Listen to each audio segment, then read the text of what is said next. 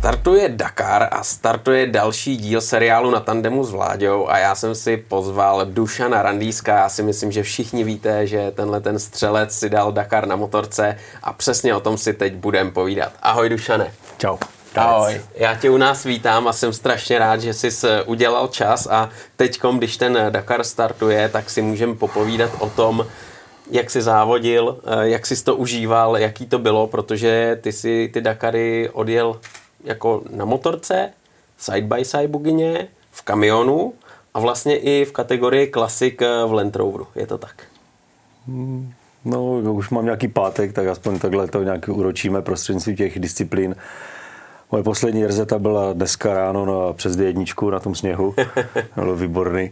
Ale, takže pořád se držím jako ve střehu. A Určitě, no, jako máme další Dakar před sebou a vždycky žiju tím Dakarem, který zrovna jedu, to je jako daný, vůbec se nedívám do historie. Takže tenhle rok opět kamion, a, ale budu motorkáře sledovat, pořád jsem s našimi klukama v kontaktu a pořád vnímám, co ten David provede a Libor a, a, a největší střelci tam od Bichku. No, eh, snad všichni to zase nějakým způsobem přežijeme, protože každý den dobrý. Přesně tak. Prosím tě, motorkáři.cz, web, který se věnuje motorkám, tak mm. bych chtěl hlavně probrat eh, ty motorky. A ty jsi zmínil Davida, Davida Pabišku, že jo? A Jasně. tenhle ten kluk eh, s tebou startoval, když jste jezdili mm. na motorkách. Jasně. A startuje i nadále, stále na motorce, když jednou si dal, myslím, kamion, že jo? Mm. Jaká to byla doba, když vy jste vlastně startovali a rozhodli se vyrazit na Dakar a prohnat na motorky? No tak už bych to nenazýval pionýrskýma dobama, jako už to, už to bylo hodně profi. My jsme společně se potkali teda v KM Racingu a společně s Pavlem Kubíčkem, s Martinem Macíkem se dal dohromady KM Racing a byla to jako výjimečná doba v tom, že um, jsme opravdu snažili jet výsledek, taktizovalo se, s náma tam byl ještě Ivan Jakeš, tak jsme si to tak nějak pěkně poskládali. A hlavně se jezdili pořád motorky, jezdili se 690 každá rána bolela. A, a, a je to, myslím, že teď se to jde krapiček jinak, je to trošku rychlejší, už nemůžeme, nemusíme tak taktizovat na přejezdech, třeba příklad v Africe, ti, co to si na to už nespomínají, tak asi se ti jde jinak RZ na rychlostce, která má 400 a pak ještě máš před sebou 400 zase v terénu, jo, takže to si může dobře, to si, to už se, jak se to přesunulo do Argentiny, to se o tom nikomu ani nezdá, jako sám jsem skončili rychlostku a já jsem měl 400 po asfaltu, pro mě to bylo prostě, říkám, co je, kde prostě člověk vyklidní, zpomalí, zastaví u kohokoliv, má tam čas. Takže to v Africe ne, vůbec nebylo a takže považuji pro to jako moto, pro pořád africký Dakar eh, považuji za ten nejtěžší.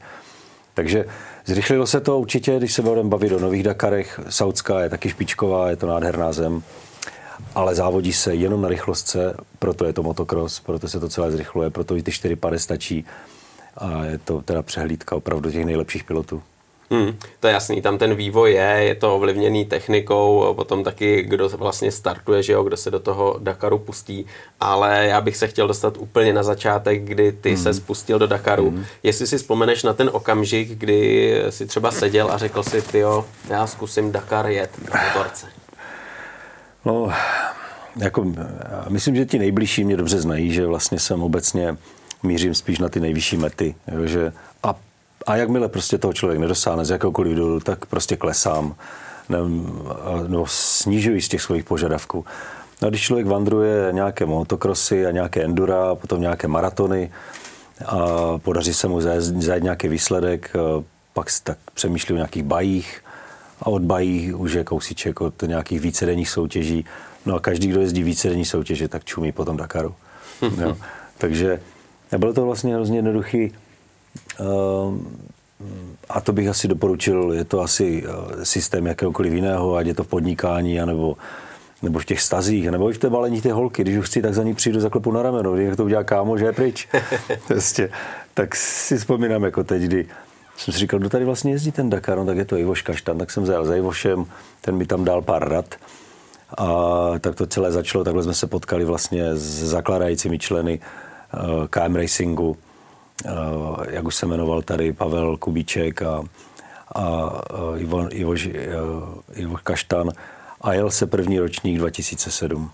Bohužel to nebylo úplně nejšťastnější. Mm, byly na vozovkách přiděleny motorky Suzuki, nebyly to nejle, nebyla to nejlepší volba, přestože už jsem měl svoji Yamahu připravenou, Aha. protože předtím jsem jezdil Yamahu.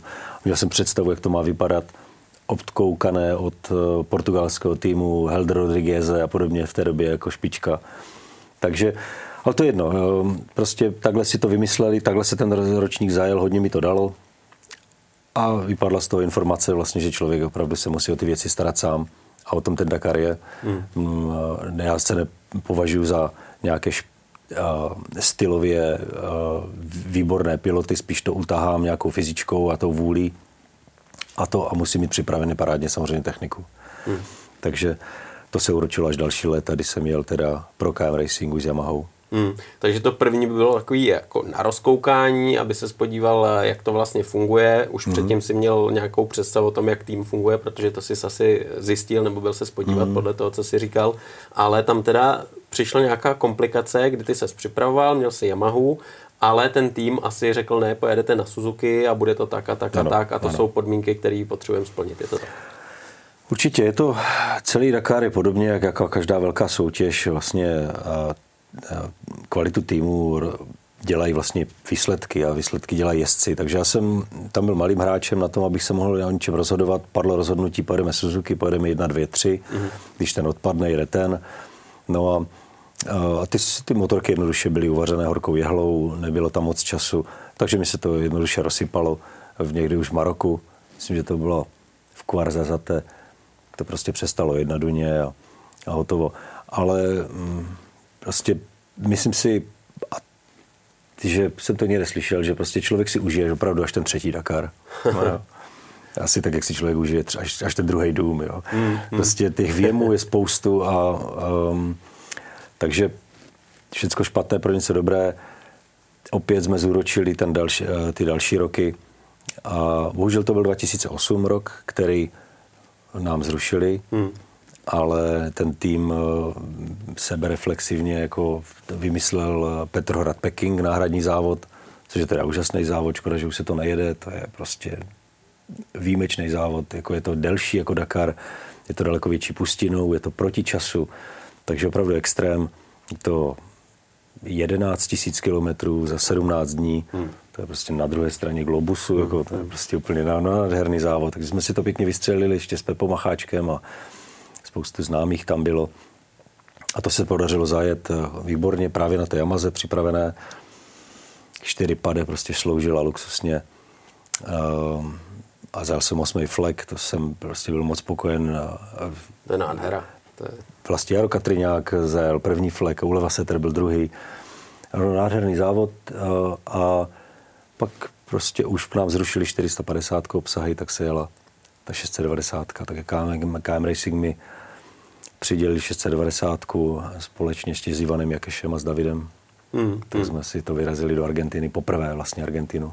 To se jela ta Jižní Amerika, tam ano, eh, to ano. byl eh, kompletně rozdíl že jo, mezi Afrikou že jo, nebo mezi tou soutěží, hmm. kterou si před chvíli zmínil ale určitě i po stránce té techniky. Eh, když si sedl na tu 690, eh, vnímal si tam eh, hlavně třeba ten točivý moment, ten krouťák, že to šlo víc od spodu, nebo že to bylo rychlejší, nebo že ta motorka byla těžší, stabilnější? No, 690 byla hlavně fabrická motorka, nádherná, připravená vlastně na Dakar, takže je to samozřejmě, není to jenom o tom, že prostě opravdu byla kouzelná v tom těžišti a, a tím brutálním výkonem ale byla dobře servisovatelná, bylo to vlastně jednoduché, držák. Ale dojel jsem na to, že jsem opravdu mm, se nedržel zpátky. Z mojí role nějaké dvojky to přeskočilo na jedničku, protože klukům se motorky rozpadly. No a, tak, a pak jsem to nějakým způsobem neustál, tahle jsem se tam s nějakým Joafričanem a upadlo mi to z ruk a zůstal jsem v nemocnici. Ale to k tomu patří asi, takže určitě bych jel jo, jiným způsobem. Myslím si, že jsem i na té motorce měl málo najeto, chtělo to opravdu více, přestože si vzpomínám, jako teď jsme společně jezdili s Jaro Katriňákem v Senicích a, a honili se tam a cítil jsem se komfortně, ale tak se stalo, prostě kdo, kdo nepadá, nezrychlí. Hmm, hmm.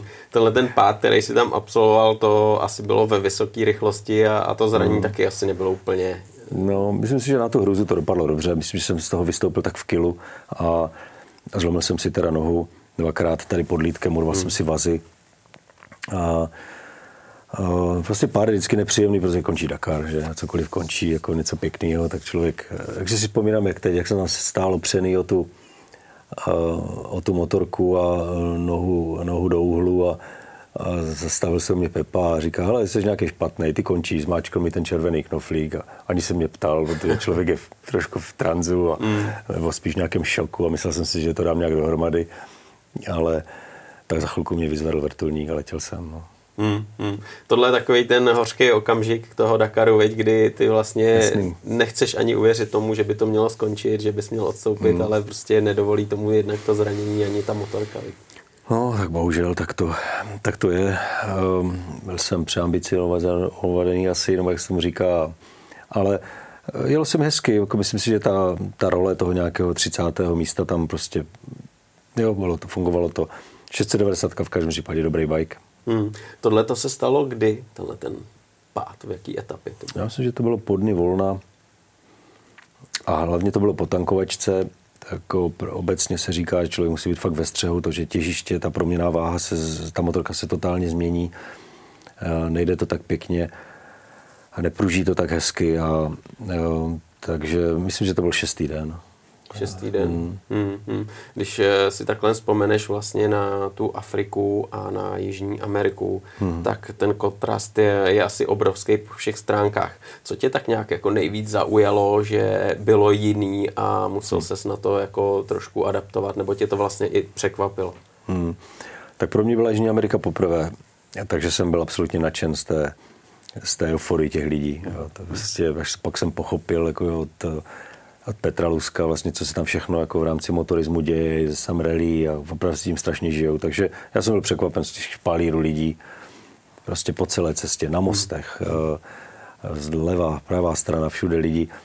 Člověk se nemohl ani zajít na záchod, takže to mě překvapilo. A byli výborní, tak jak v Africe se, když se ti něco stalo, tak musel levat bacha, aby ti nezmizly kombinačky, tak tam naopak si jich měl 20. Takže bylo to dobrý. Takže, takže ta, ta nálada těch lidí, pak samozřejmě já jsem to považoval za, za jednodušší díky těm přesunům a těm přejezdům civilizace, to ti dodá, jako, když máš, přijedeš a jsou tam pěkné holky na benzínkách a můžeš si dát ledovou kolu, to člověk nezažije někde, někde tam někde v, v, v ne, Kvarzazate, někde uprostřed pustiny a v Africe ale takže zásadně ta civilizace pomáhla, pomohla a to byl pro mě ten, ten šok. Hmm. Když jste se vlastně chystali takhle s týmem na tu Jižní Ameriku, měl si možnost eh, nějak eh, schánět informace, zjišťovat, jak to tam chodí, nebo jste do toho vlítli po hlavě tak jako každý jiný a jeli hmm. jste úplně na jiný kontinent? No, pro mě byl tam člověk jede to, co mu je dáno v těch, eh, a oni slibovali, že se vlastně nic nezmění, takže my jsme se hlavně připravovali na morskou výšku, tam, mm. jak když se jede přes ten, ten, ten průjezd toho svatého Františka, to je, tam, tam to atakuje 4 tisíce, tak jsme zkoušeli nějaké různé potlakové ty stany a jak se tomu přesně říká, nevím, ale aby se to, to, to fungovalo a, a ale taky jsme se připravovali, chtěli jsme udělat lepší taktiku týmovou, aby jsme opravdu tomu Ivanovi byli schopni jako atakovat těch první tři místa. Mm-hmm. Jo, tak se různě taktizovalo. Myslím si, že i David mu dával přední kolo nebo tak něco. Ale jinak to nebyla žádná zásadní příprava, jo, že, uh, protože ten závod potom si jede svým životem a vlastně jedeš ten Dakar uh, jako takový, jsi prostě navázaný na tu motorku a a pak už to prostředí až tak člověk nevnímá. No. Hmm. Tam do zásadní je rozdíl hlavně v tom eh, prostředí, v té přírodě, v tom terénu, takže hmm. Afrika je jasný, že je hlavně o písku, o nějakých eh, přejezdech spíš takových písčitých, hmm. zpevněná hlína možná, a ta Jižní Amerika to je kamení, já si to tak nějak představuji, asi hmm, rychlé cesty, občas nějaký brody. Um, určitě to je pravda, že v porovnání s, tím, eh, s tou Afrikou, kde je kamení jenom v Maroku a pak už je to, pak si dá spolehnout, že, eh, že tam ten šutr nebude, tak Prostě ta Chile, Argentina, to je, tam se prostě narodil kámen, jak říkal, myslím, Bianchi Prata. To je prostě, to fakt bylo těžké a bylo to hodně o, o defektech a o ty si dostávali zabrat a, a dokázalo to být jako hrozně rychlý taky. Hmm. Mm, mm. Takže jako ale jinak, jak říkám, já jsem vždycky prožíval ten Dakar, který zrovna jsem měl, takže nemůžu říct, co bylo lepší a horší. Jasně, nejseš, nejseš ten typ člověka, který by hmm. si na něco stěžoval, říkal, že tohle hmm. je ten pravý Dakar, tohle už nestojí Jasně. za nic, takhle, ale je to soutěž a jdeš do toho naplno. Přesně, takhle nám to namalovali, asi víc, co dělají kluci. Když mě to přestane bavit, tady mám čudlík, jo, to, Jasně. Takže fakt si můžu říct, každý ten rok, co se stalo, včetně té rány, tak jsem si to vlastně užil do poslední chvíle a to je vlastně asi taková jedna z těch mojich pozitivních vlastností, že si to vlastně užiju, a i když mám nohy dole, doleva doprava. Mně se na tom hrozně líbí, že vlastně ten každý Dakar píše nějaký vlastní příběh. Mm. Ty určitě to tak máš. Mm. A další věc, že třeba Erwin Krajčovi říkal, že není otázka, jestli se něco vůbec stane, ale kdy se to stane, protože se to stane. Jak to třeba vnímáš ty, co jsi prožíval na těch Dakarech, který si odjel, na kterých si startoval? Mělo to fakt svůj příběh a šel si do toho toho s tím, že je to tak 50 na 50, dojedu, nedojedu. No přesně, ten shit happens, prostě to se vždycky něco vysere, jako opravdu to tak jako je. A proto jsem říkal, musí být absolutní připravenost a být připravený jako neskutečně jako improvizovat. Jo? A čím je samozřejmě člověk, eh, eh, a to je úplně ze vším, jako je to tělesná schránka, tam mechanická věc, navigační věc a tam je tolik věmů a které v takovém rychlém časovém sledu, že vlastně to je prostě právě to umění. Jo. Ten motocross asi zajede 2x20 minut plus dvě kola a toho nějaká baja tři dny. Ale když prostě to člověk odebere tomu pilotovi ten komfort v tom spánku a v tom žrádle a prostě teďka párkrát spadne a už tě něco bolí a, najednou začneš uvažovat, hele, je to vlastně to, co, se, je to, to, co chci a máš pořád před sebou ještě 6 dní jo? a další ještě 6-7 tisíc. Jo? Takže člověk to musí mít poskládané luxusně v té hlavě a neskutečně to člověka musí jako zacelit a potom přijde domů a řekne si, hele, já bych ještě měl postavit barák nebo splodit ze dva syny a, a tohle a tohle a pak to je takhle. Jo. Takže jestli máte nějaké představy někdo, kdokoliv nás tady poslouchá, že se něco nedá jako docílit, tak vystřelte si aspoň půl Dakaru a pak to prostě, pak to prostě řeš, můžete řešit úplně s levou zadní. A musím říct, že všechno je to hlavně o tom zdraví.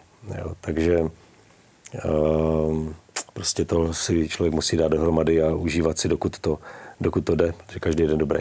Hmm, to je přesně ono, že jo, protože je to o tom zdraví a někdo si potom řekne, ty to jsou blázni, tak oni jedou na Dakar, kdy je to všecko takový jako na těsňáka, hmm. jestli se něco stane, nestane, ale takhle na to prostě nejde koukat, že jo, že jdeš na Dakar a říkáš si, tyjo, tak možná tamhle si rozbiju hubu, možná jako víc, možná míň. Hmm. Ne, ty prostě jdeš závodit a jdeš si užívat, jak si říkal, ten závod, tu atmosféru. Je.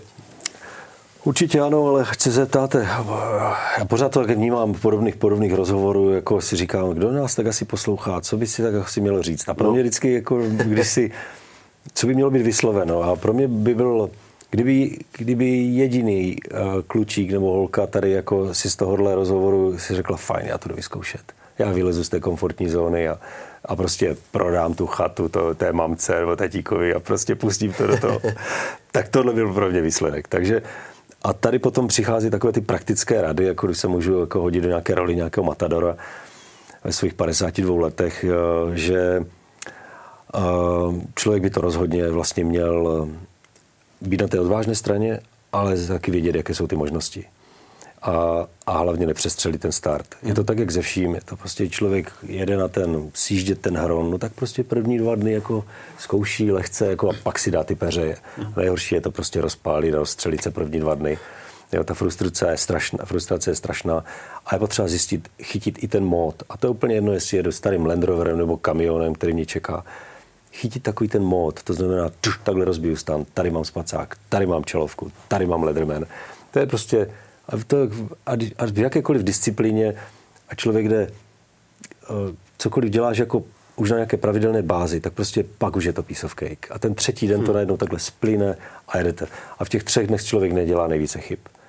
Takže uh, tohle by měla být jako, jako rada a, a asi je to takový systém vlastně, jako, který jako, dost, jako používám a, a funguje to. No, jo, pak už to běží samo a pak už je ve finále líto, že to končí. Hmm, to věřím. Ale nejtěžší je asi, jak jsi říkal, ten začátek, než hmm. se to všechno rozeběhne, než hmm. najdeš systém, než to všechno začne fungovat. Hmm. E, pak asi zase přichází už únava, nějaká ta bolízka hmm. od nějakého toho držkopádu Jasně. a teď eh, ty se v tom musíš sám nějak zorientovat, sám si to v té hlavě srovnat. Hmm. Ta hlava je asi hodně důležitá, viď? No, určitě ano. Bohužel jsem tam potkal pár lidí, kteří tam opravdu byli z nesprávného důvodu. Ať to bylo nějaké ego, nebo prostě nesprávný důvod. A naštěstí je to pořád jenom jako závod a pokud se na to někdo necítí, tak může to jednoduše odpískat a v tom je ta soutěž. Proto je tak drahá, protože to je vlastně řekl bych po dnešní zkušenosti s D1, bych řekl, že to je bezpečnější.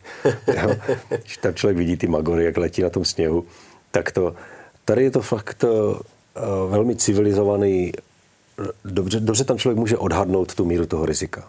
A jakmile už se na to necítí, tak fakt jedním, eh, jedním zmáčknutím čudlíku to pro něho může končit a když to trošku podramatizuje, tak si udělá i výlet letadlem. Jo. Takže, Víš, o čem mluvíš? Eh, no, můj případ to nebyl, byl to případ dobrého kamaráda Martina Plechatého, který jel na čtyřkolce a cvakl si zubama do jazyku, naštěstí to prostě byl jenom jazyk, nicméně a když a, a cítil se cítil se mizerně, hmm. ležel mm. na zádech, mm. teklo mu, tekla mu krev z pusy. Mm. A když jsem to řekl těm dispečerům v vozovkách, jenom ti to, to neznají, tak vlastně člověk to zmáčkne, tam na tebe začnou mluvit mm. řečí, kterou ty si zvolíš a ptají se, co je za problém, tak člověk samozřejmě řekne číslo a popíše zranění. A podle toho oni reagují a mají určité režimy, aby nevystříleli se čtyři vrtulníky na hmm. někoho, kdo má Eh, kdo má jako bolístku hlavy. Jo. To ale jakmile jsem řekl, uh, kotrmelec, řídítka na křivo, uh, voda, vo, teda krev z pusy, tak tam byli za chvilku a odvezli si ho. Naštěstí, nebo nic, nic se nestalo, myslím, že teďka bych měl zareagovat spíš tak, že měl bych se ho proplesnout, dát mu vodu, zjistit, že má prostřelený jazyk a možná mohl je dál. Jo. Hmm. Ale takhle jsme se rozhodli, ale takže ale byli i tací, právě v tom Kvarzazate, v té, ještě můj, ten poslední africký Dakar, když jsem seděl na té duně a dělal jsem si tam ohýnek a odháněl jsem tam ty skaraby, aby mi nalezli do, do batohu, tak si říkám, tyhle, tam vidím jakýsi další ohýnek. Tak jsem tam k němu přešel, byl tam nějaký Afričan a říkám si, to by se co stalo. To jsme si, říkal jsem si, pokecám s ním o závadách. Říká, říká mě už to přestalo bavit. To australskou angličtinou, takovou tou bodrou a říká, mě to přestalo bavit. Já jsem tady cítil takový dunění na sedíčku, já jsem tam trošku, jsem tam ty testy jsem sfalšoval, já mám problém se srdcem, já dál nejedu. Tak to prostě, tak si to odzkoušel a jel zpátky na tu svoji farmu, na ty klokany a to prostě, tak jsme se objeli a to, že to končí. Takže i takový tam jsou, kteří to financují a dělají ten Dakar Dakarem. Hmm. Tohle je právě dneska takový téma, že jo, protože máš dvě kategorie. Buď jedeš s asistencí, máš tam kompletní servis, mechaniky, zázemí, anebo jedeš malemoto, kde je to o tom, co všechno si zvládneš udělat sám, jak se schopný se připravit. A někdo třeba říká, tam to už není správný Dakar, Malemo to je správný Dakar, ale ono se to vyvíjí, asi obě strany jsou správný, ale je na tobě, co zvolíš a co tam tím Dakarem sleduješ podle toho, co ty říkáš. Je to asi tak, jak si člověk vybere, někdo si koupí City Go, někdo si koupí prostě Rolls Royce, jo. takže je to otázka peněz, otázka ambicí, fakt opravdu otázka finanční odvahy, kolik je do toho ten hmm. člověk vyhodit peněz. Já si osobně samozřejmě vážím pilotů top 10, kteří fakt jdou a předvádí neskutečné krásné věci, kteří tady pak vidím na těch aerosportech. Ale samozřejmě absolutně respektuju kluky, kteří jedou mail moto a, a jsou schopni si to odservisovat a musí pracovat s tím, s tím time managementem tak, aby to prostě fakt si udělali komplet všechno. Hmm. Ten systém je velmi dobře na to připravený. Ve finále člověk zjistí, když má jenom nějakou polo asistenci, tak se nachodí strašně, protože je někde mimo záchody a mimo hmm. catering a, hmm. jo, takhle ti, ti kluci jsou na jednom kompaktním místě, mají stlačený vzduch, mají světlo, mají oleje, takže dá se to jakž tak zvládat, ale pořád je to jako frajeřina, protože mimo, to, mimo tu jízdu a navigaci člověk musí ještě pořád sledovat, aby se nezranil, aby byl schopen se servisovat, jestli má dost materiálu, protože jenom, hmm. jenom jede na dvě bedinky, které jdou cikcak. Jo, takže eh, je to jiný druh závodu a o to víc eh, jako klobouk dolů, když to někdo absolvuje a vidí třeba, že jsou mail moto a přitom jsou třeba 12 v celkovém no, pořadí. Jo. No, to je neuvěřitelný. Ty, když ten Dakar jel, tak eh, co to pro tebe znamenalo závodit? Co to bylo připravit motorku nebo hmm. o co se musel starat ty jako jezdec? Tak pokud člověka zajímá výsledky a měl jet ne, hmm. ne někde na chvostu, což jako samozřejmě neodsuzuju, protože jenom odbočím krátce k té, od té otázky. Opravdu 40 nahoru se prostě fakt jdou plnit sny a je na tom organizátorovi, aby ty blázny trošku uhlídal zdravotně, ne, aby se nestratili, mm, aby to přežili, aby to nahoufovali zase na další dne. Jo. Prostě normálně fakt dělají kus práce ti lidi, já myslím, že je tam fakt jako víc jak závodníků. Ale eh, když má člověk nějakou roli, eh, zajet nějaký výsledek, nebo nedej bože, jet na někoho, tak samozřejmě je to příprava celoroční. Kdo nemá tu prdel osezenou, tak to ale to myslím, že motorkáři, co nás poslouchají, to znají. Jako jak člověk si jede do Albánie a, a v Maďarsku jako už má vlka, no tak jak si to může prožít, že? Prostě člověk si musí to prdel odsedět, znát tu motorku, znát sebe, mít aspoň nějaký ten pudr, když už má nějaký handicap. No a, a víc o tom závodění, jako, a tam je to všechno ještě násobené tím časem a ještě nějakým výsledkem. Takže je tady nějaký manažer, který má kasu a chce říct, hoší, abych potřeboval, abyste trošku rychlili. No, takže pak to člověk nesmí přehnat. Hmm, hmm, hmm. Ale ty, když eh, třeba se dorazil z té etapy, tak hmm. jako závodník si měl hotovo, vystaráno, nebo si hmm. měl nějaké povinnosti, kterým se musel věnovat, tak jako třeba tenkrát jste řešili roadbooky, že jo? Hmm. No, jak který Dakar, hmm. ale díky KM Racingu, ten první africký Dakar byl vyloženě na nás. Jako ne, tam ještě myslím, že Mail Moto se ani nejel, možná ano, ale nějaké podobě, které jsem úplně nepoznal. Ale a, ten, ty ostatní Dakary, neměl jsem tam úplně jako mechanika svého, dělili jsme se o mechaniky, takže moje role byla uh, se o to i starat. Ale mimo tu technickou stránku věci, tak samozřejmě to roadbook a dát se trošku do pořádku, dobře se vyspat a dobře se najezd a nachystat si věci tak, aby, aby eh, zase mohl předvést, co umí jako další den. Ale eh, nikdy jsem nezažil ten takový komfort, že bych tam takhle odevzdal tu motorku a, a ráno byla namazlená, tak jak to tady mají ti moji vzorové, je to Mark Koma, nebo mm. jo, to samozřejmě ale zase úplně někde jinde, měli jiný rozpočet. Takže každý to jede podle sebe, ale a vždycky jsem si to jednoznačně jako užil a ten motor. A když se, samozřejmě, co ještě parádní, že ten tým samozřejmě vidí, jo, když člověk dojede a člověk je fit a má čas, tak přiloží k dílu, jo, nedegraduje ty mechaniky, že tam prostě, že tam musí ručkovat do rána. Ale když přijdu a udělal jsem tam pana Orel a mám roadbook u zadního předního kola, no tak samozřejmě se ten tým semkne a jiné, jo, prostě fakt kooperují, to je další taková nádherná věc, je to fakt jak že fakt jako jdou všichni dopředu a zpomáhají si, tak, tak ti mechoši eh, pomůžou a slepí to dohromady do dalšího dne. Hmm. Ale vy jste tam byli skvělá parta, protože David Pabiška, ty uh, vy jste takový jako srandisti, Ivan Jakeš, to si myslím, to je to mm. samý. Vy jste si to museli užívat i po této stránce, i když třeba jste měli jazyk na vestě, jak se říká, byli jste úplně hotoví, tak tu srandu jste tam určitě měli. No, tak to je jednoznačně. To, když všechno pomíne ty výkony a už pak v finále člověk nevidí, jako kde, kde končil a proč skončil a jak, jaký má výsledek, tak je to, hrozně, je to vlastně, je to o těch vztazích, je to to přátelství. Já myslím, že když teďka má kdo jakékoliv trable, jakémkoliv ohledu a v jakékoliv oblasti, tak si prostě pomáháme, protože to je asi jak za války. Prostě, když člověk zažije v nějakém takovém dramatu, tak jsou to přátelství na celý život. Hmm. Takže, no a o té srandě ani nemluvím. To, je, to si myslím, že dokáže překonat cokoliv.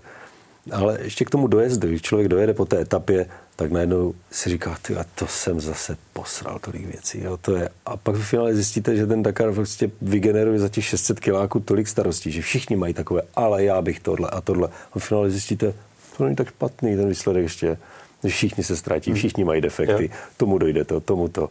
Ten mine tankovačku a pak se vrací jako 12 kiláků. Prostě tak to je. No. Tam se totiž může stát úplně cokoliv, že jo? To, to Přesně, není napsaný scénář dopředu, ale to píše hmm. každý kilometr to, co Přesně. se bude dít. Přesně. Eh, bylo něco, co tě třeba na tom Dakaru nějakýmkoliv nebo na jakýkoliv dálkový soutěži eh, překvapilo a je to moment, eh, který prostě furt máš v hlavě a na který nezapomeneš. Hmm, tak určitě bylo to, byl to hlavně ten pozitivní, kdy jsem v roce 2009 si takhle jako jedu v lednu a držím plyn a mám telefon na hlas a najednou mi zavolá žena, že to je kluk. Fakt jo. Takže, takže to bylo boží.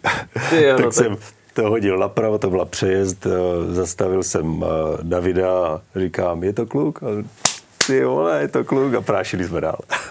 Ty brďo, no tak to je neuvěřitelné. jo, to bylo super. Ty jo, no tak takže, to, to je takže mám dakarské dítě.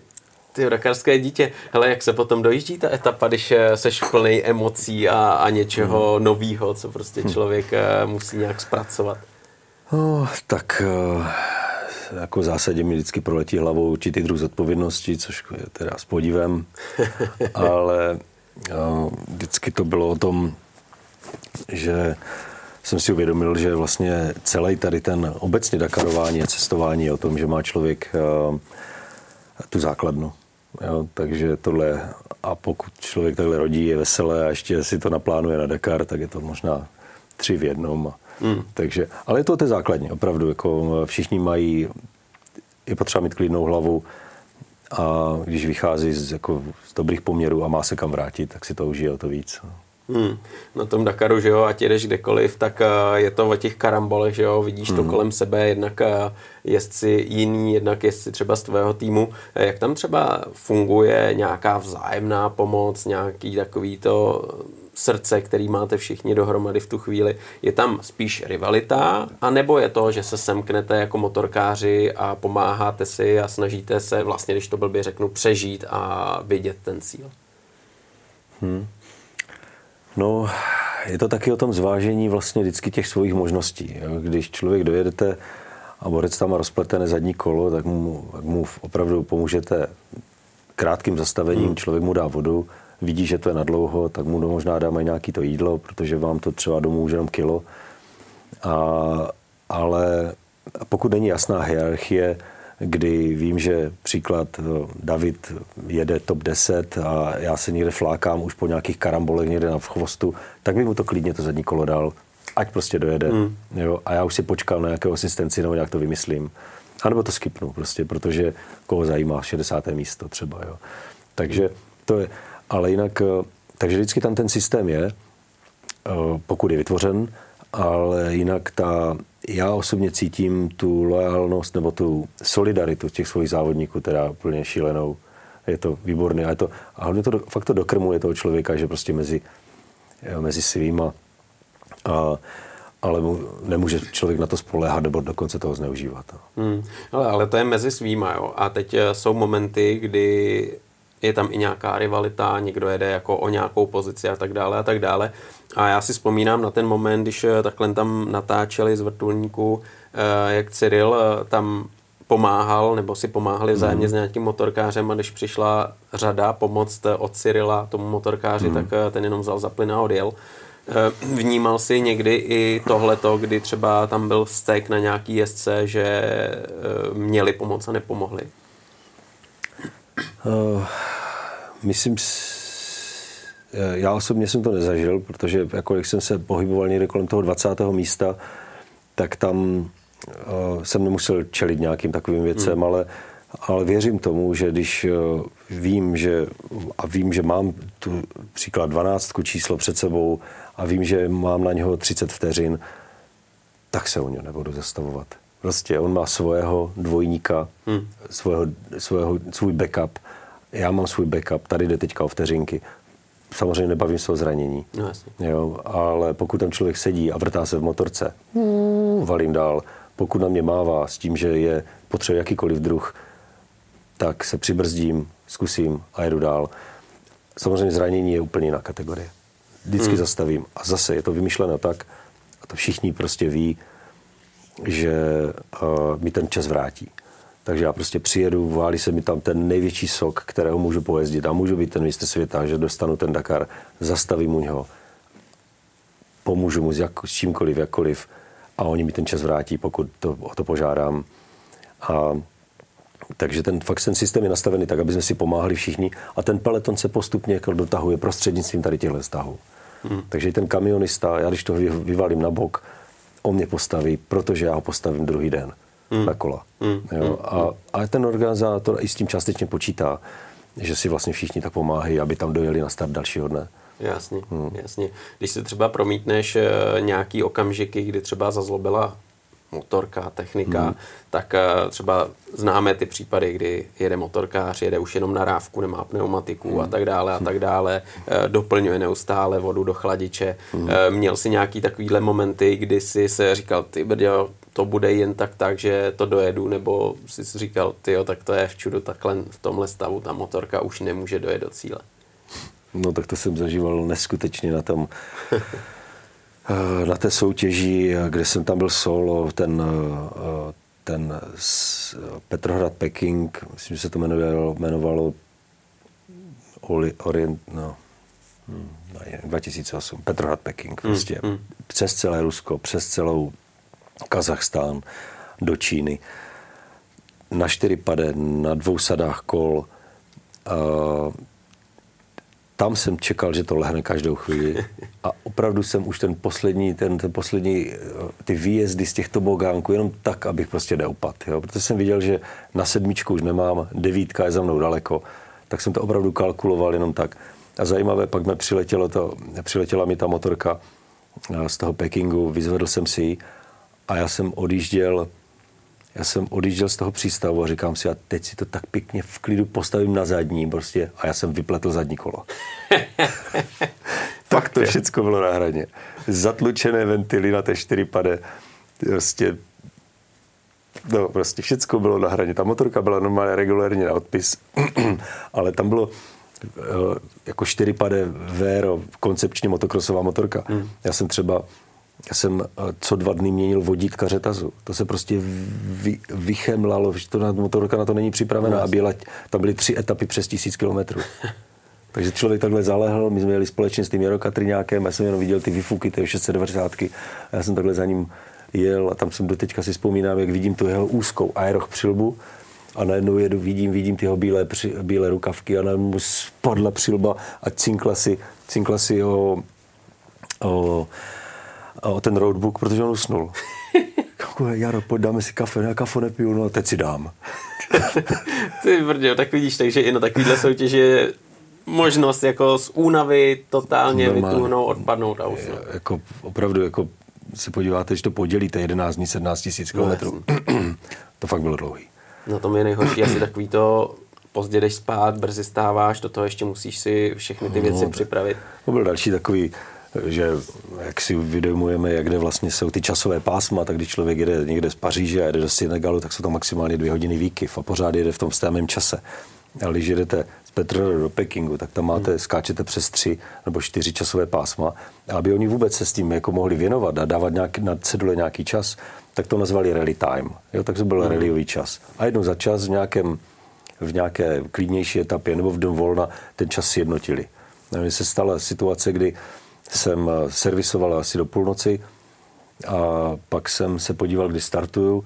Startoval jsem 5 hodin 20, změna času, tak jsem měl na spánek jenom hoďku. To jo, se to celé jako zcuklo. Ale v těch letech člověk, když má 35 a 30, 40, to zvládne bude cokoliv.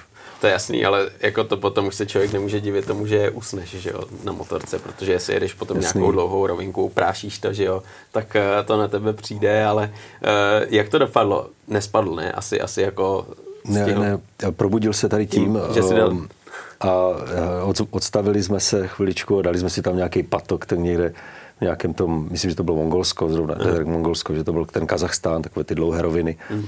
No a, ale to se psalo rok 2008, a to bylo vůbec malý zázrak, že se taková soutěž vůbec zajela. No to Tehdy se vlastně jeli poprvé, myslím, letní olympiáda tam, takže se Čína chtěla hecnout, a ukázat se trošku světu. Mm. Takže jo, dopadlo to dobře. Kart, Jaro vyhrál, byl výborný. Sice to chudák potom odskákal, měl problémy s játrama, ale, mm, mm hlavně je zdravý, zdravím ho, pokud mě slyší. Hmm. Tady právě, že jo, ty soutěže, když to takhle dokážeš srovnat, tak eh, dokážeš srovnat eh, jednak eh, terén, etapy, jednak i tu stránku organizace, ale hmm. taky potom ty lidi kolem, že jo, přesně jak jsi říkal, projíždíte různé vesnice, různé místa, kde třeba zastavíte, potřebujete něco vyřešit, potřebujete pomoc, potřebujete třeba něco půjčit, potřebujete hmm. se napít, dát si to kafe. Jak to bylo právě tady na té soutěži, kde, kde jste projížděli hm, přesně tyhle ty lokality zase jiný? Hmm. No, no, jako tam to bylo hlavně jiný v tom, eh, že tam bylo hodně bláta, hodně deště, pokud se bavíme o těch nestandardně reliových hmm. zemích, jak je třeba Čína. No, no. Ale taky nám díky tomu zavedli do míst, které rok na to už byly pod nějakým UNESCO, takže to je taky trošku o tom jako cestování, ale kdekoliv, kromě pár takových úrazů, když jsem jel, myslím, že to byl inter, Intercontinental Rally, kdy jsem dostal kámen do přilby nebo do, do čelního skla, většinou v Africe, tak musím říct, že mám kliku teda na lidi a, a mm, myslím, že vždycky to rally, že to byly vždycky tak dobře zorganizované, že to nikomu nevadilo hmm. a že to bylo fajn. Takže tohle nikdy problém nebyl. Hmm, hmm. V té Jižní Americe, když eh, se závodí, tak eh, ty lidi jsou temperamentní, jsou vřelí, jak si říkal, hmm. jsou úplně všude. E, tuším, když tu byl teď si nevedu vzpomenout, kdo to byl, ale vyprávěl mi, že měl dokonce čas i zastavit, dát si steak, pivo po cestě mm. a ještě dostal telefonní číslo na dceru. jo, tak to si myslím, že takový příhod jsem slyšel hodně, protože na těch přejezdech té Argentíně bylo fakt relativně dost času. Byly to dlouhé přejezdy, ale byly asfaltové a byly jako fakt pohodlné. A tam steak je podobně asi, jak si tady člověk koupí párek v rohlíku. V nemocnici jsem dostával, jak mě tam léčili s tím, jsem dostával steak jako normální meníčko. Já už jsem chtěl nějako, něco zeleného, ale ne, prostě šup, steak, ten T-bone, prostě nádherný. takže, a, takže tam ta strava byla výborná. Jo, je to, nechci říct, že porovnání s Afrikou jsou to zážitkovější ty rally, to zase až tak dramatické to není, ale co se týče lidí, tak je to určitě velká pomoc. A i v té Saudské, i v té Argentíně, v Chile. Je to, ti lidi jsou na to připraveni, je to pro ně atrakce, takže se tomu dvoří. Hmm. Tam se vždycky mluvilo o tom, že v Africe to končí z důvodu, že už to není bezpečný, že hmm. tam hrozejí nějaký útoky a podobně. E, ty jako závodník, když jsi tam byl, vnímal si nějaký nebezpečí nebo si měl vyloženě záklopku a jel si rally, jel si závodit a tyhle věci tě hmm. nezajímaly, byly na organizátorovi. No, na, na to asi já jsem jako čas neměl, nebo ne, nevnímali jsme vůbec ty politické věci, ale rozhodně uh, ta chudoba tam hraje roli, takže prostě ty děti tam třeba byli schopni, nezna, jsou nez, byli neznalí, vletěli tam třeba do té cesty, nebo uh, takže jako pokud co se týče závodního prožitku nebo bezpečí, tak určitě bylo jednodušší letět někde po Atakamě, kde není, není, není nikdo nikde jo, nebo i v té saudské, jo, tam to se samozřejmě komplikují ti domorodci, kteří jsou teda absolutně špičkové v tom jízdě, v tom mhm. písku, jo, takže v té, v té Atakamě člověk jel a když je tam stopa, no tak tady musel být jenom závodník. Jo. Tam, tam v té, té saudské někde jedete a tam, tam leží stovka, tam leží Prada, tam leží Land Cruiser, stopy jsou takhle zleva doprava a ty už jenom jako odhaduješ, jestli je to ten nějaký pilot, který tě může navést, když člověk zaváhá. Ale takže každý kontinent měl něco, ale o tom ten všechno se vyvíjí a ten a, nebo opravdu nerencám, každý závod je nádherný. A jestli nás hodí příští rok někde na Antarktidu, no, tak beru sněžného skútra a budu držet plyn. Ale tohle je právě zajímavý, protože e, neustále se vyvíjejí pravidla, vyvíjejí hmm. se jezdci, motorky a Prvním takým do zásadním, eh, zásadní změnou bylo to, že vlastně nedávno začali dávat roadbooky až těsně před mm-hmm. etapou, protože ty mapmeni nemohli do toho zasáhnout, pomáhat tím eh, líp vybaveným eh, a bohatším týmům. Jak třeba si vnímal tuhle tu změnu, která zasáhla ten Dakar motorkáře? Já myslím, že zásadní změna bude asi v tom elektronickém roadbooku. To, že, to, to, že jsme si nemohli si najít tu výhodu toho mapování, hmm.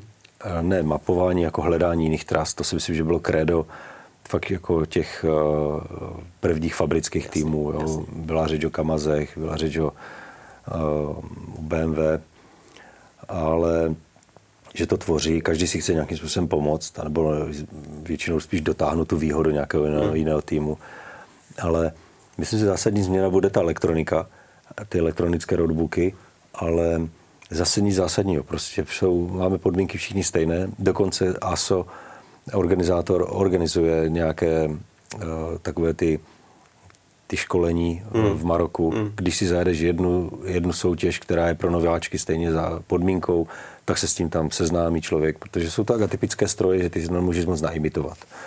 No a může si člověk zajet Serraz Rally nebo Hellas Rally nebo něco takového, kde, mm. kde to máš člověk ve francouzštině, ta pista principále prostě tam je, jo? není to main road, takže člověk tam může pochytit hodně, ale stejně musí počítat, že první Dakar se učí. Hmm, hmm. Takže vyloženě je to, že se... Já musím jet vyzvednout dítě, mě nepustí jednu z práce do školky. Jo, jo. Klíče jsem ti nechal na stole. Okay. Tak, tak jestli je necháš na vrátnici, já pak pojedu zpátky. Jo, jo, super, super. Jo, jo. Buď se uvidíme, nebo... Pecka. Uh-huh. Díky, ale. Zatím, zatím díky, čau. Takže vlastně eh, to, že rozdávali ty roadbooky vyloženě před etapou, eh, tak mm. určitě super, že jo, protože tam nějaká takováhle hra zákulisní nebyla možná, mm. ale teďkom, eh, když vlastně motorkáři dostanou elektronické roadbooky, tak to je taky dost zásadní změnou, ale hlavně i po té stránce technický, protože já když jsem se s klukama bavil, tak oni mají hlavně obavy z toho, že když to někde rozstřelej, tak že třeba ten roadbook elektronický, ten tablet hmm. budou mít na tisíc kusů, že jo, a nedokážou hmm. třeba fungovat tak jako s tím klasickým manuálním.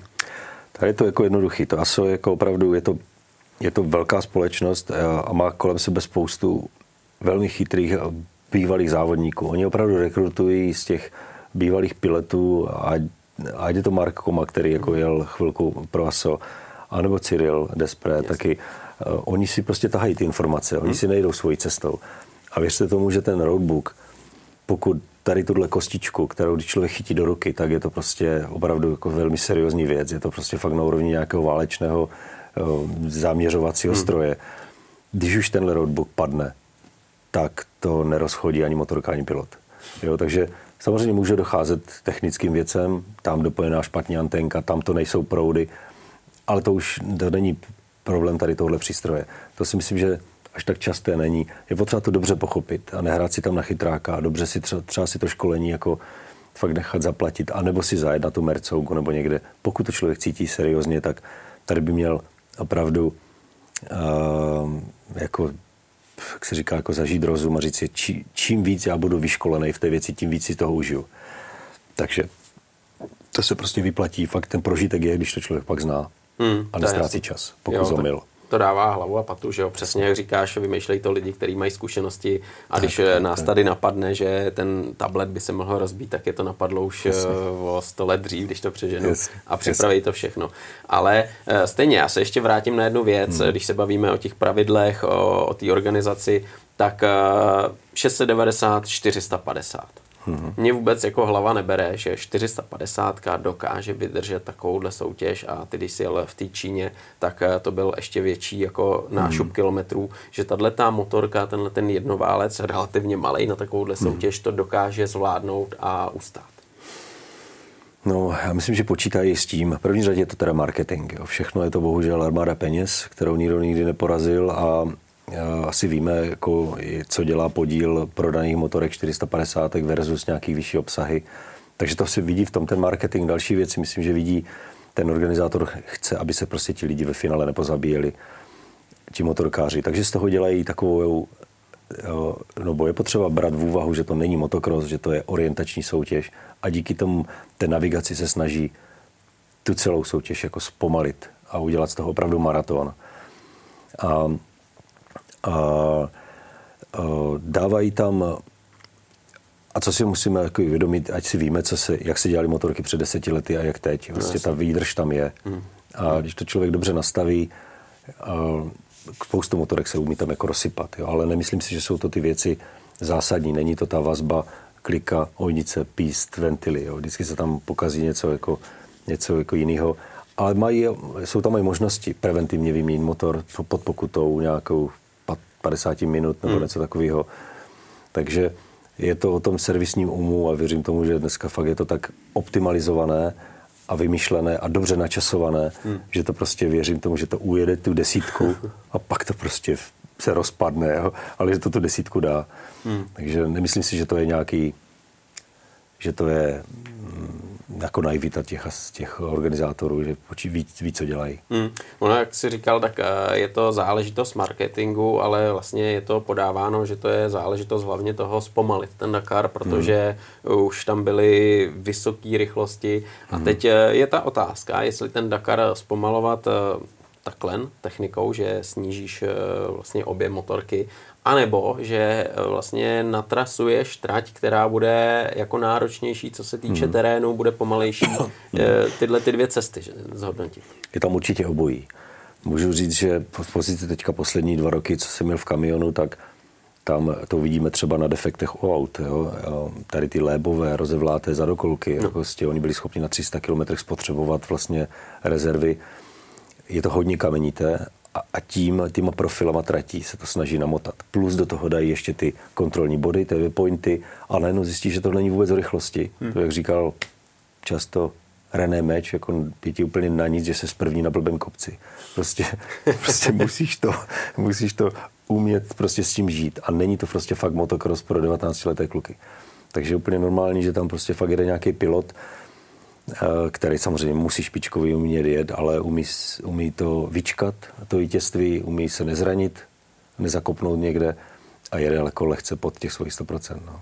Hmm, tam je právě neuvěřitelný, že i ty rozdíly potom na cílové rampě jsou v sekundách, jo? Což, což je prostě neskutečný. Řekneš si, jedou 14 dní, dobře, 10-12, hmm. ale mají takhle malý rozdíly. Hmm. Jak, jak prostě tohleto je možný, protože těch věcí, které se tam můžou eh, udát, co se tam hmm. všechno děje a ve finále to znamená pár sekund eh, rozdíl mezi prvním a třeba pět. Tak je si potřeba uvědomit, že každý ten tým, je to prostě velká hra, je taková olympiáda pro ty motorkáře, nebo pro ty piloty tam, že eh, funguje tam už potom ten management. Jo. A ten řekne, hele, máš na něho dvě minuty, musíš přidat. A ten, ten co má ty dvě minuty, řekne, hele, jeď volněji, trošku můžeš zvolit. My ti dáme vědět třeba v polovině, jak jsi na tom. Jo. Hmm. Protože přesto, že tam by neměly být žádné vysílačky, tak prostě se obecně ví, že ta komunikace tam je a dokážou s tím oni pracovat.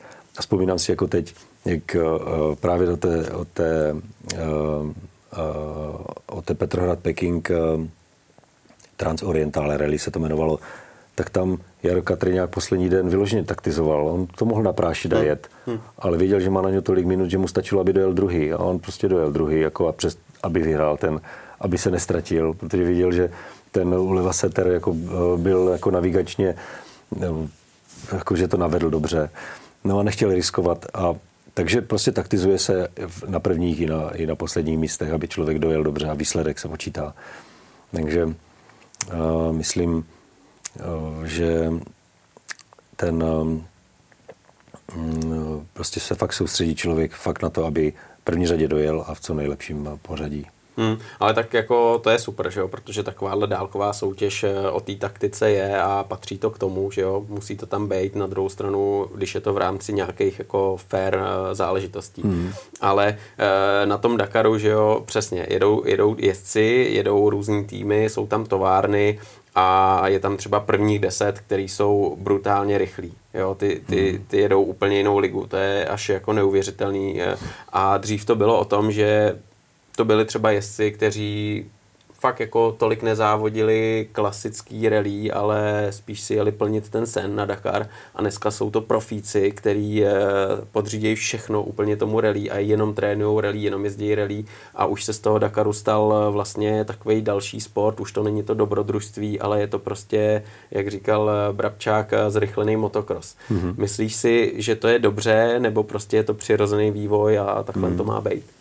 Já bych se asi zase vrátil k té změně, k těch, když to přešlo z těch kontinentů necivilizovaných, když to řeknu takhle hmm. handlivě, prostě fakt to hrajou ty roli ty přejezdy. Jako když má člověk tisíc před sebou, z toho je 600 měřených nebo 400 měřených a 600 jako je přejezdu, který je zase v terénu. A z, tak člověk nemůže letět takový plyn, protože když se lehce poškodíš, tak už prostě fakt nedojedeš, nastartuješ se další den a když tě hodí na asfalt a ty tam můžeš prášit a ještě za sebou máš dodávku, tak to fakt se změnil ten koncept hmm, úplně. Hmm. A celé se to jako více civilizovalo.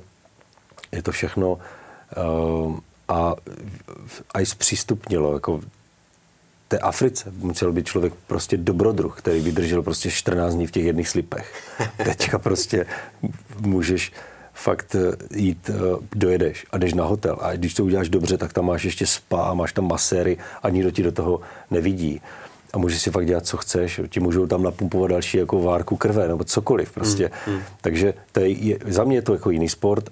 A takže vlastně, co je měřené, je opravdu jenom ta rychlostka a je tam třeba ve finále je to jenom 350-400 km, no a člověk to má za 4 hodiny hotově a je z toho fakt ten motocross. Hmm, hmm. No tohle to je takový jako přesně, taky jako, ne, že by se mi to líbilo, nelíbilo, to je úplně jedno, jaký je můj názor, hmm ale to dobrodružství tam podle mě už eh, jako už hraje ty druhý housle, ale letos právě organizátor vymyslel eh, maratonskou etapu, která vždycky na Dakaru byla, ale má to být 48 hmm. a tam vlastně kam dojedeš, tam skončíš, spíš a jedeš dál. E, jak třeba vnímáš tohleto pravidlo, hmm. který by motorkáři měli jako zažít a prožít? Zase bych reagoval, ta, ta reflexe toho ASA je, že oni opravdu vnímají ty, pod, ty podněty. Jo? Není to Nedělají to nějak uměle, že bychom tam vyplňovali nějaké formuláře, ale jako vnímají to a, a já to absolutně jako se mi to líbí, ten nápad, protože to je jediná možnost, jak já můžu hmm. tady tyhle navodňané frajery s neomezeným rozpočtem jako nějakým způsobem dotáhnout do konce.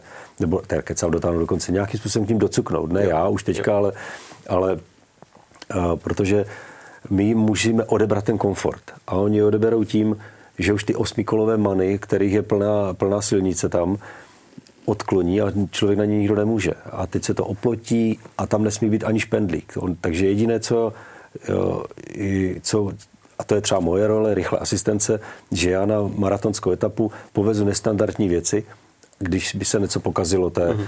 té bugině.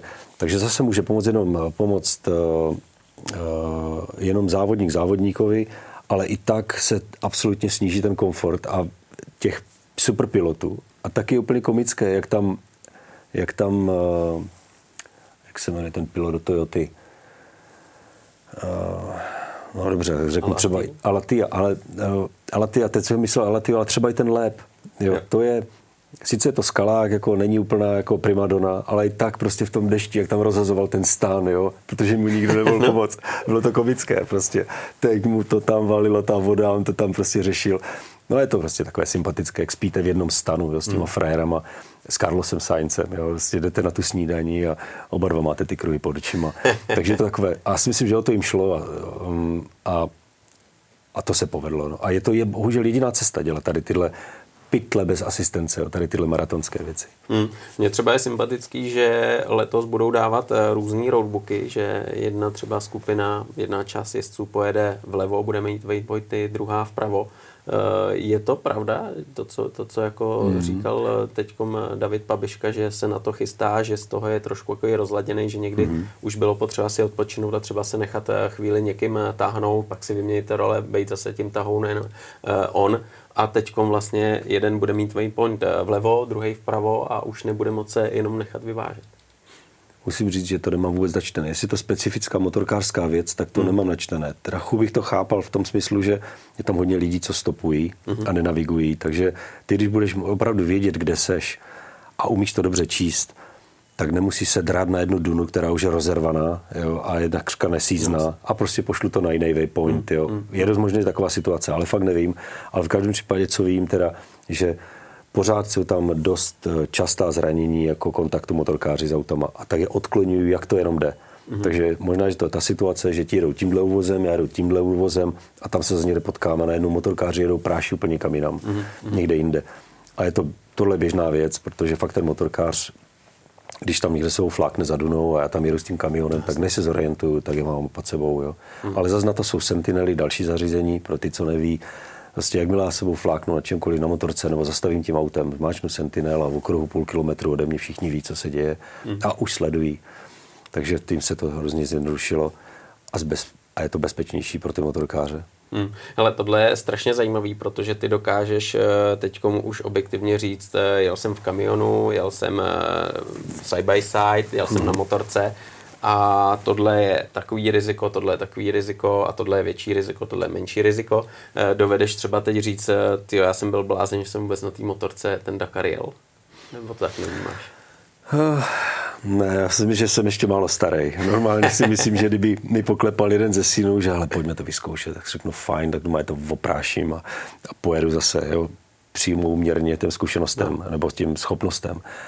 Takže zatím ne, ale nebo i, uh, nic takového se nedostavuje zatím na pambu, ale jinak uh, um, chybí mi tam třeba v porovnání s Dakar Classic, jo, která zase byl úplně jiný druh prožitku, vzhledem k tomu, že jsem to jel se synem, se svým oblíbeným Land Roverem mm. a podobně, tak byl spíš taková show, tak tam mi zase prostě pořád mi chybí ta rychlost. Takže naopak jsem ještě na té straně, že závidím těm motorkářům, že tam vidím tu duníci, prostě jak to tam naspal, jako jak to jede. Prostě. A ne to je prostě s tím kamionem třeba na dvakrát, nebo, nebo, nebo prostě pomalu, nebo kličkovat. Jo. Ale plať pámu, že tam jsem v téhle roli, a už je to po těch letech, kdy jsem do toho házel peníze vidlem a placená role, mm. takže je to zábava, budu mezi svýma, budu tam snídat s klukama a možná jim mají něco povezu, když bude potřeba. Hmm. Ale tohle, tohle je super, tohle je super, že dokážeš vidět ten svět rally soutěže z těch hmm. různých pohledů, ale stejně je tam tak velký rozdíl v té rychlosti mezi kamionem a motorkou. Co se týče hmm. jako vnímání a, a i jako fyzické uh, No, já myslím, že kdybych tady vytáhl nějakého opravdu pilota, kdybych jel tady s Martinem Kolomým nebo Eh, nebo s Martinem Šoltysem, se všichni Martinové, prostě obecně s Martinem na české, s Martinama z české scéně, tak jsou situace, kdy bych jim na té motorce stíhal velmi těžce. Mm. Jo, jsou to takové ty roviny, kde ty jejich kolikatky kola ani nevím, prostě uh, to se prostě požerou yeah. ten terén, jako a já musím taktizovat s nějakou brázdou. Jo. Ale nedá se porovnat ty orgazmy, jako když člověk pluje na těch motorkách, na těch dunách a láme to tam zleva doprava, pošleš to tam pěkně. Takže vlastně jsem pořád motorkář. Hmm. On ten Dakar je tak trošku jako droga, veď asi. No, jednoznačně. To jako bych musel vysvětlit, já to vysvětlu svoji ženě, která už teda pochopila, že vlastně od roku 2000 nejsem doma, a jak říkal můj bratr, že my jsme se asi ženili jenom na 11 měsíců v roce. A je to jednoznačně droga. Je to životní styl. Je to něco mezi cestováním, konstruktorskýma schopnostma, um, už pro, prožitkem nějakým, fyzickou zátěží. Je to tak nějak akorát. Vřele doporučuju. Hmm. Všichni říkají, že na začátku jako vystartujou, i třeba Libor Podmol to říkal, a třeba po první, druhé etapě si říkal, ty já už chci, aby to skončilo, abych to dotáhnul, aby už byl konec, příště už nepojedu. A jakmile je na té cílové rampě, skončí to, tak uh, už si říká, ty to bylo dobrý, jedu znovu. Je to, je to přesně ten pocit, zažil jsi to taky, nebo byl od začátku nadšený? Jo, jsou tam situace, kdy si člověk řekne, jestli sedím na té správné lopatě, to určitě ale asi jsem neměl zase takový dramatický okamžik, abych, eh, abych si musel říct, tohle už nezažiju.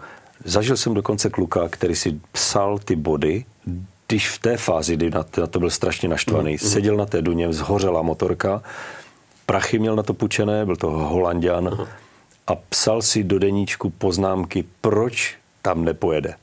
Aby na to, to půl dalšího roku aby ten aby na podzim, kdy připravuje další Dakar, to jenom vytáhl, řekl si, tohle jsem zažíval, tohle, tohle znovu nechci. No, takže musím říct, že naštěstí jsem tak přesvědčený o tom, že to je dobrá věc a, a předávám to i s tím svým dětem, že to je prostě obecně jako důležité něco podobného zažít. A, a nejseš vyloženě v té fázi, kdyby přišel kluk a řekl tati, já ten Dakar chci jet na motorce, tak by mm. řekl, eh, na motorce to nepojedeš. Ne, naopak bych řekl, hele, nechceš backup, já půjdu s tebou. Ty to je jako je daný. Mm, mm. Hele, a myslíš si, že jako se k tomu schyluje?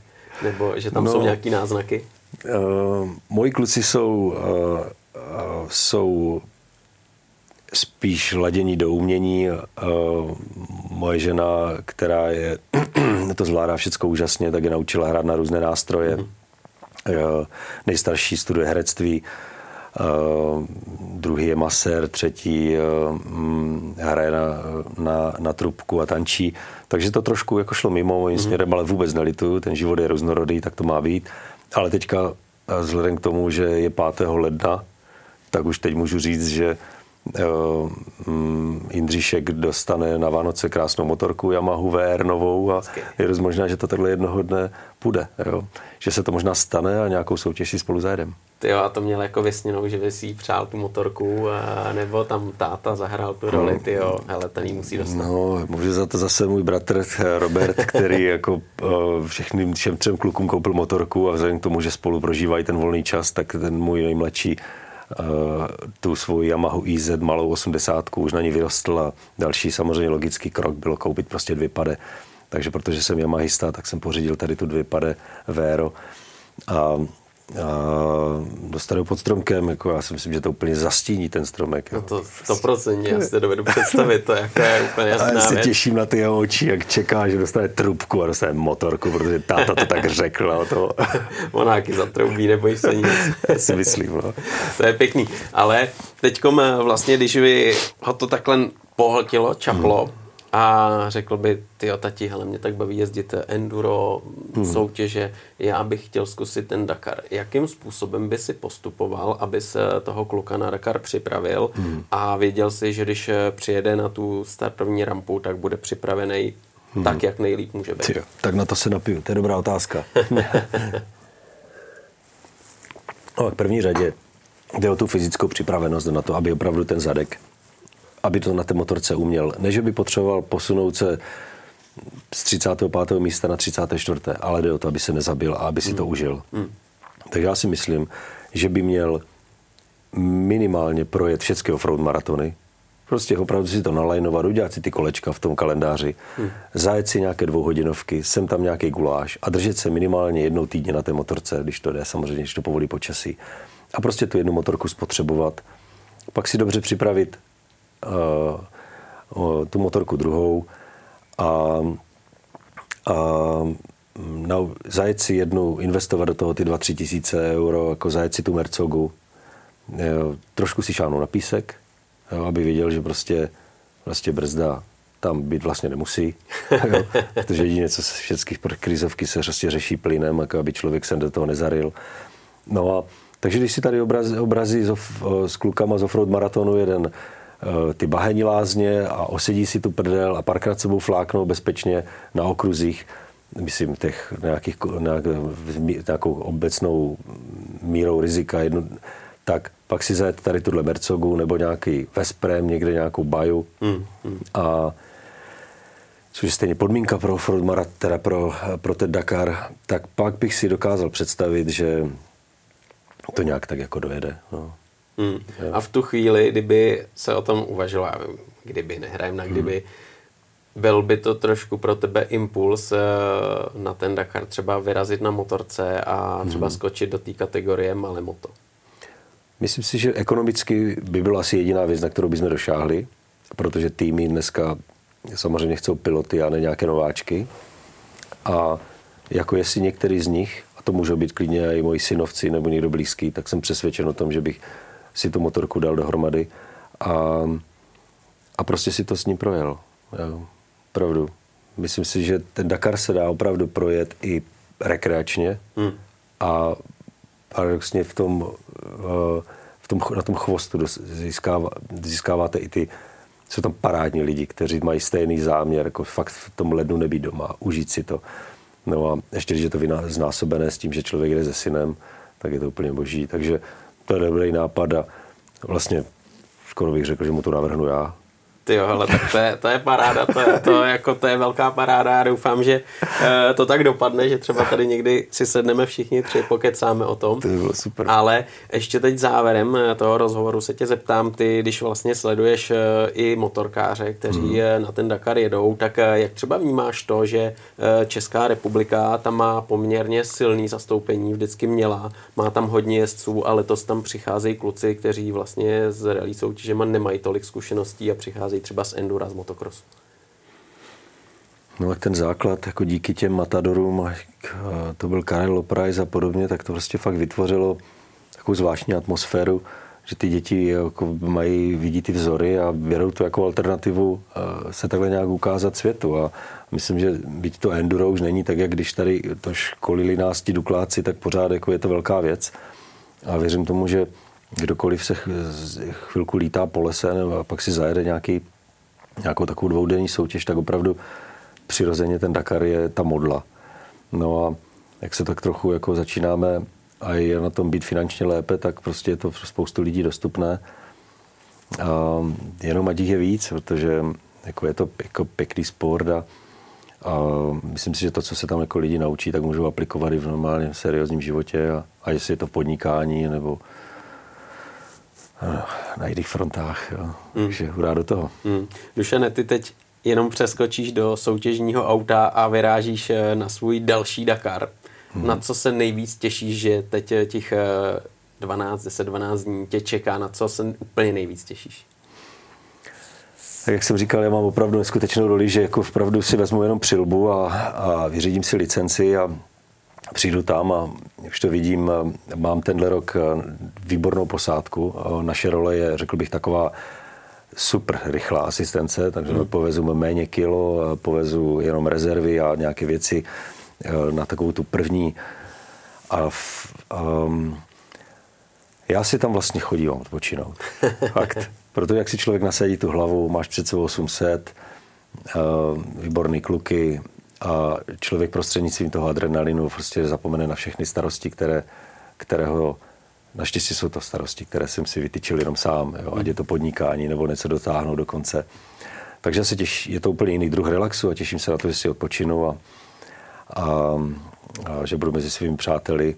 No a pak zase šupky domů. Hmm. A představ nám, eh, komu děláš tu rychlou asistenci hmm. a ten svůj tým a s kým vlastně pojedeš. Jasný. Tak tahle společnost se jmenuje SSP, jsou to francouzi, dělají to už léta, doporučil mě tam bratr, který pro ně závodil taky, jezdil taky. A, a v minulý rok jsme se osvědčili právě v tom, že jsme byli být schopni velmi rychle být u těch, u těch buginek a tak si nás najala jihoafrická společnost, která se jmenuje Century Racing. Jsou to takové ty nádherné buginky, hmm. zadokol, zadokolky s korveťáckým motorem. Hezky. Moc hezké, myslím si, že mají jako šanci to o těch pilotech, ale můžou dojíždět uh, už mezi těma fabrickými autama.